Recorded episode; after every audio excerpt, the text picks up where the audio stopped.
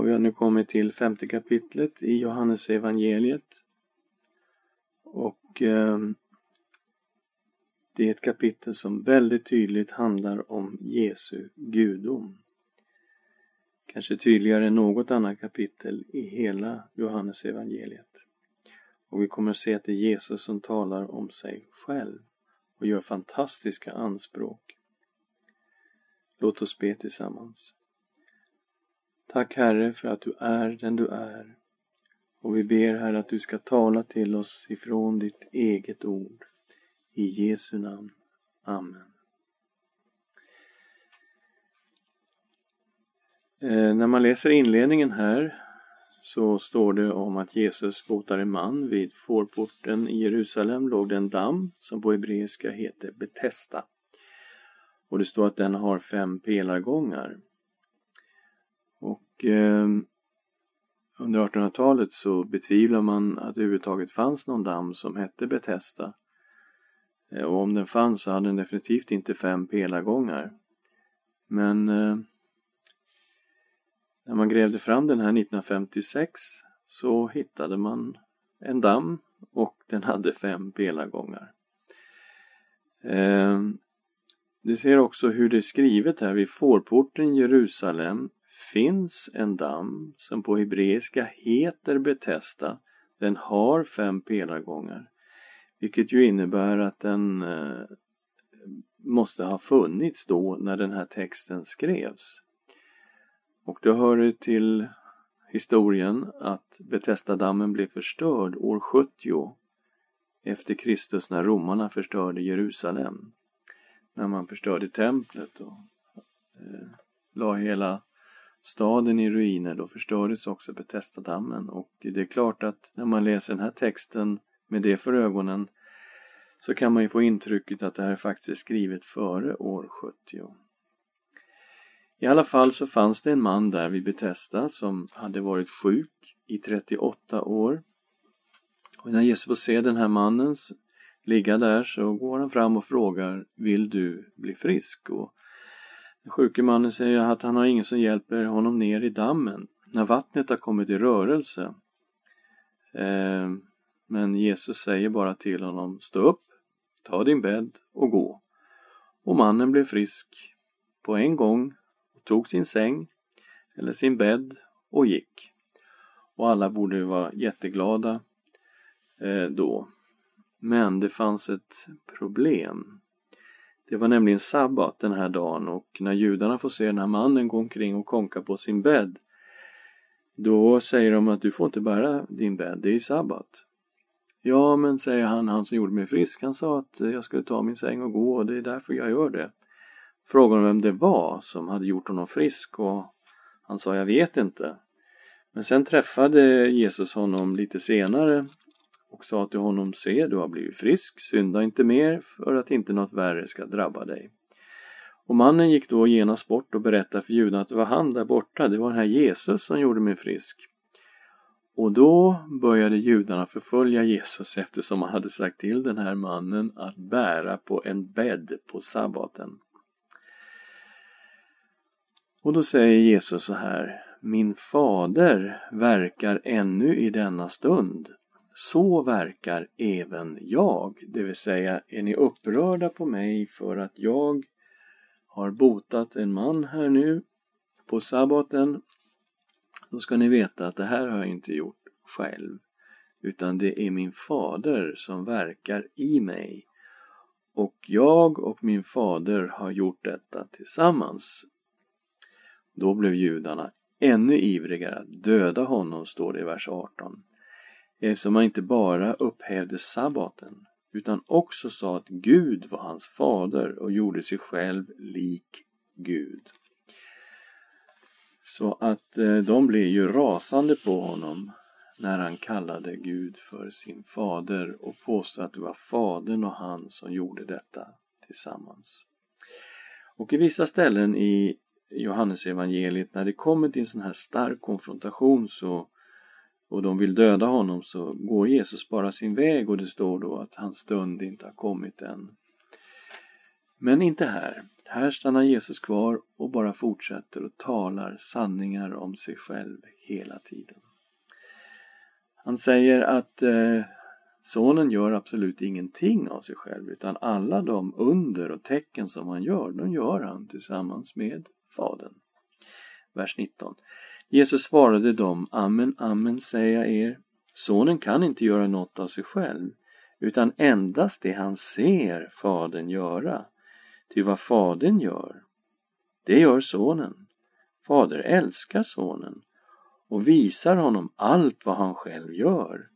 Och större gärningar än dessa ska han visa honom så att ni kommer att häpna. Så det är det första han säger. Om ni har problem med att jag och Fadern har rätt, då ska ni veta att varenda mirakel som jag gör, det gör jag och Fadern tillsammans. Och eh, hur långt går det här då? Ja, Fadern har makt att uppväcka döda och ge dem liv. Men den makten, den har Sonen också. Vers 21. Ty liksom Fadern uppväcker de döda och ger dem liv, så ger Sonen liv åt vilka han vill. Och det är bara Gud som har liv i sig själv. Och det är bara Gud som kan ge liv åt andra. Och i Johannes evangeliet så möter vi Kristus som ger liv. Han uppväcker Lazarus från de döda kapitel 11. Men han säger också i kapitel 10 om sina får Jag ger dem evigt liv och det ska aldrig någonsin gå under. Jag ger dem liv. Så den enda som har makt att ge evigt liv och den enda som har makt att ge liv överhuvudtaget är ju Gud själv. Det står på många ställen om Gud att han ska döma. Och Kristus säger att Fadern dömer ingen utan han har överlåtit all dom åt Sonen 5.22. Inte heller dömer Fadern någon utan hela domen har han överlämnat åt Sonen. Och då kan man tänka på väldigt många bibelställen där det står att Gud ska döma världen. All dom är överlämnad åt Sonen och det kan bara betyda en sak att Kristus är en uppenbarelse av Gud. Fadern ska äras, Fadern ska tillbes. Men sonen ska ha samma ära som fadern, vers 23. Vi läser 22 och 23 tillsammans. Inte heller dömer fadern någon, utan hela domen har han överlämnat åt sonen, för att alla ska ära sonen, liksom de ärar fadern. Den som inte ärar sonen ärar inte heller fadern som har sänt honom. Så han säger till och med att det går inte att ära Fadern utan att samtidigt ära Sonen. Den som hör vad Jesus säger och tror Faderns ord som då kommer genom Jesus har fått evigt liv. Vi ska titta på det här lite grann i vers 24 och 25. Amen, Amen säger jag er. Den som hör mitt ord och tror på honom som har sänt mig, han har evigt liv och kommer inte under domen utan har övergått från döden till livet. Amen, amen säger jag er. Den stund kommer. Ja, den är nu inne när de döda ska höra Guds sons röst och det som hör den skall få liv. Ja, här förutsätter vissa saker att människan är i ett minusläge från början, alltså är under domen redan från början, att människan på något sätt är andligt död redan från början. Och eh, det är ju frågan om hur vi ska uppfatta de här sakerna. Därför att eh, vi kanske inte är vana vid att tänka på att människan verkligen är i ett sånt här eh, minusläge. Men vi har flera ställen i skriften som talar om det här.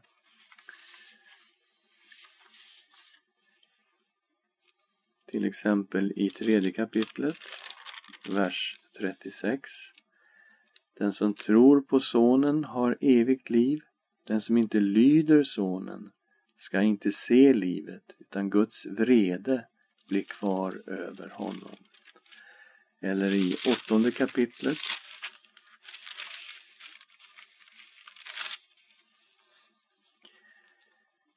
Eh, vi kan läsa ifrån vers 23 och 24. Han sa till mig, ni är nerifrån. Jag är ovanifrån. Ni är av den här världen. Jag är inte av den här världen. Därför sa jag till er att ni kommer att dö i era synder. Ty om ni inte tror att jag är, ska ni dö i era synder. Så människan är alltså i en minussituation, i en väldigt, väldigt hopplös situation. Har ett problem med sin synd och på grund av synden finns Guds vrede och människan är andligt död.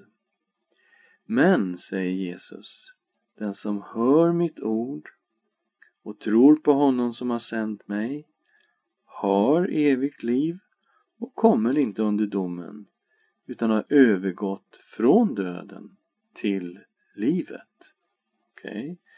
Så om vi hör Herrens ord och tror på vad han säger då sker ett mirakel. Då övergår vi från döden till livet.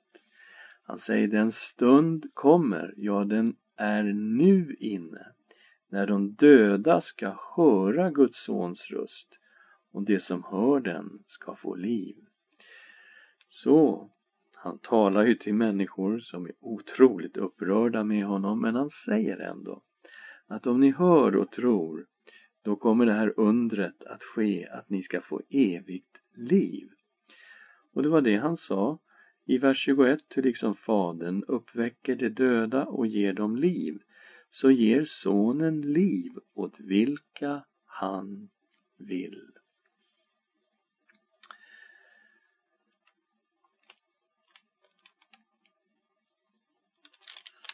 Och sen kommer vi till att Sonen har liv i sig själv på samma sätt som Fadern. Det betonas igen i vers 26. Ty liksom Fadern har liv i sig själv har han gett åt Sonen att ha liv i sig själv. Och detta att ha liv i sig själv, det finns bara i Gud. Vi ser det hur Sonen har liv i sig själv i samband med skapelsen i Johannes 1.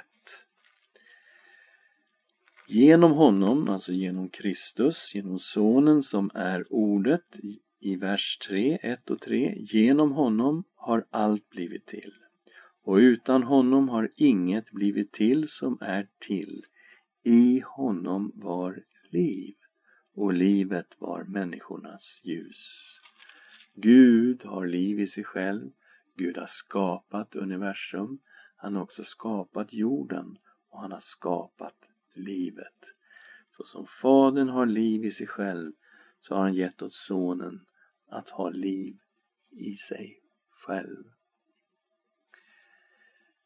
Och han har makt, eller rätt kan man säga, att döma eftersom han är Människosonen. Lite överraskande, vers 27. Och han har gett honom makt att hålla dom eftersom han är Människosonen. Normalt sett kanske man inte tänker så mycket på det här med Människosonen men man tänker, ja det betyder att han är människa. Men det är ju en titel som går tillbaka till Daniels bok, en profetia i Daniels bok, kapitel 7, vers 13 och 14. Daniel 7, vers 13 och 14. I min syn om natten såg jag och se, en som liknade Människoson kom med himlens skyar. och han närmade sig den gamle av dagar och fördes fram inför honom. Åt honom gavs makt och ära och rike och alla folk och stammar och språk måste tjäna honom. Hans välde är ett evigt välde som inte ska ta slut och hans rike skall inte förstöras.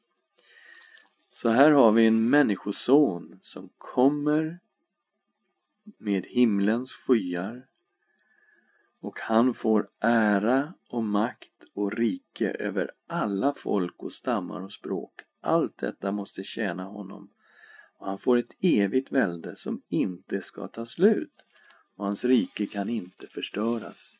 Så Människosonen i Daniel kapitel 7 är någon som kommer på skyarna. Han kommer från himmelen. Han är en himmelsk person. Och Jesus talar ju om sig själv i Johannes evangeliet som den som har kommit ner från himlen. Han gör det när han talar med Nikodemus i kapitel 3 och, och i sjätte kapitlet talar han om sig själv som Guds bröd som har kommit ner från himlen för att ge världen liv. Så han, Människosonen är alltså en himmelsk person och vi gör ju ett specialstudium sen när vi går igenom teman i Johannes evangeliet just på Människosonen så jag ska inte utveckla det här mer än så. Sonen ska döma de döda en dag. En dag i framtiden så kommer alltså Sonen att tala ett ord och alla ska uppstå. Titta i 28 versen. Förvåna er inte över detta, ty den stund kommer då alla som är i gravarna ska höra hans röst och gå ut ur dem. Det som har gjort gott ska uppstå till liv och det som har gjort ont ska uppstå till dom. Jag kan inte göra något av mig själv. Efter det jag hör dömer jag och min dom är rättvis. Ty jag söker inte min egen vilja utan hans vilja som har sänt mig. Så, all dom är överlåten åt Sonen och på Sonens ord, på Sonens befallning ska alla som är i gravarna uppstå och går ut ur dem. En del kommer att uppstå till liv, andra kommer att uppstå till dom. Ja, kan man ju undra, det här är alltså anspråk som bara tillhör Gud. Jag menar, den som gör sådana anspråk måste vara Gud eller vara helt ifrån sina sinnen. Så är det ju. Så finns det några bevis, finns det några vittnen var sak ska ju avgöras efter två eller tre vittnens utsago. Och intressant nog så tar Jesus fram faktiskt några vittnen. Han säger i vers 31 Om jag vittnar om mig själv om mig är mitt vittnesbörd inte giltigt. Det vill säga om jag inte har några andra som vittnar eh, så gäller inte mitt vittnesmål. Det måste ju finnas två eller tre vittnen för att ett, påstående ska vara giltigt.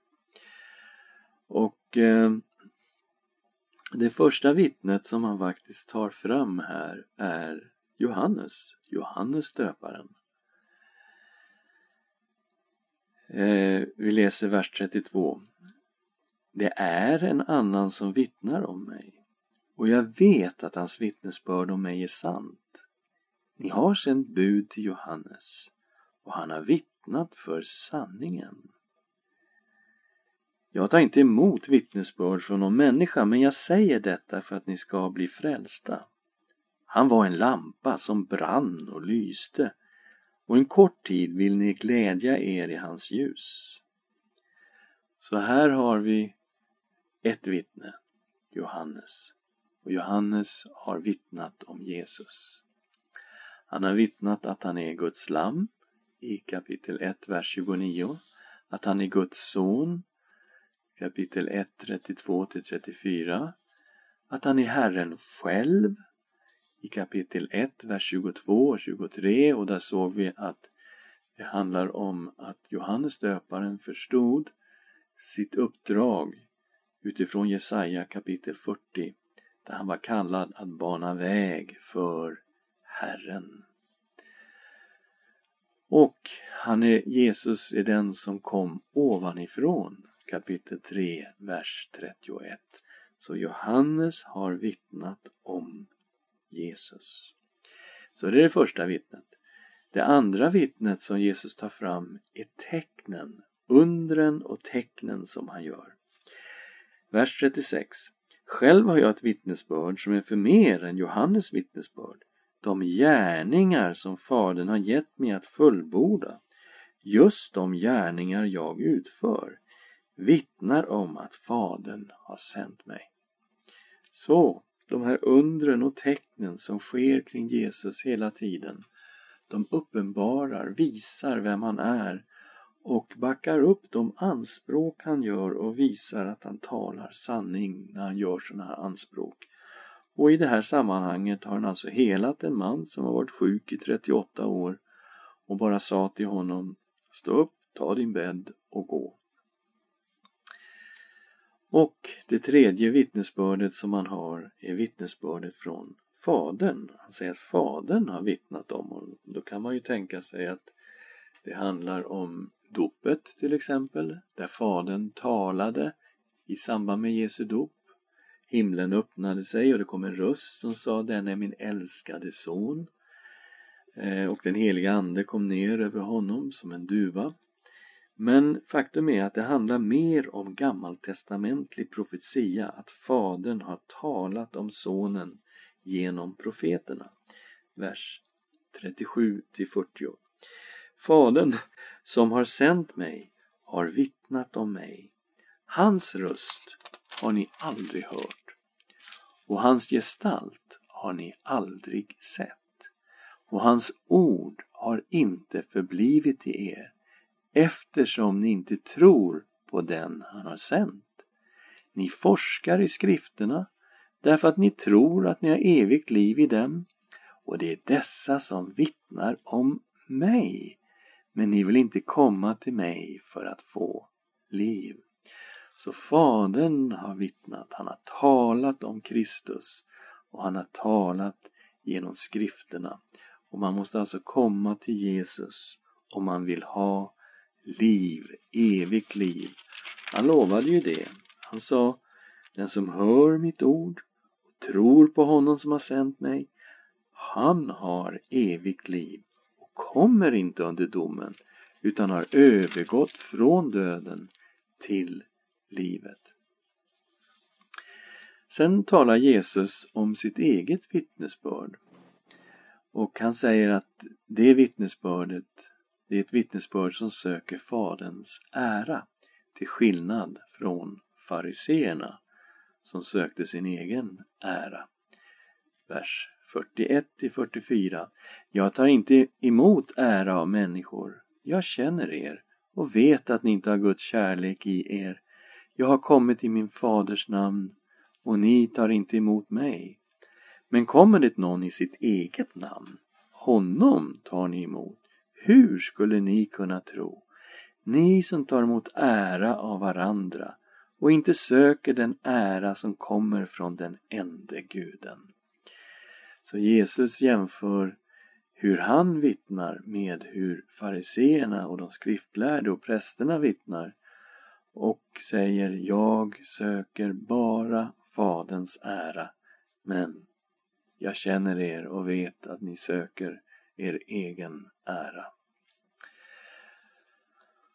Och de påstår att de var Mose lärjungar, eh, att de följde Mose.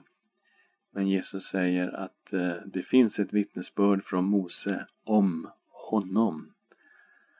Och att eh, det vittnesbördet kommer vara till doms för fariseer, skriftlärde och präster.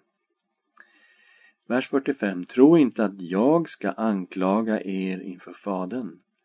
Den som anklagar er är Mose, han som ni har satt ert hopp till. Om ni trodde Mose skulle ni tro på mig, ty om mig har han skrivit. Men tror ni inte hans skrifter, hur ska ni då kunna tro mina ord? Ja, så Om vi gör en sammanfattning av det här fantastiska kapitlet, hur ska vi göra det? Inget kapitel i Johannesevangeliet förutom prologen visar innebörden av Jesu gudom på ett tydligare sätt än detta femte kapitel.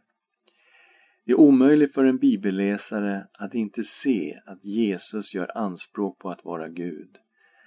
Bara detta att all dom är överlåten åt Sonen visar att Jesus är en uppenbarelse av Gud. För tänk på alla ställen i Bibeln som handlar om att Gud ska döma världen.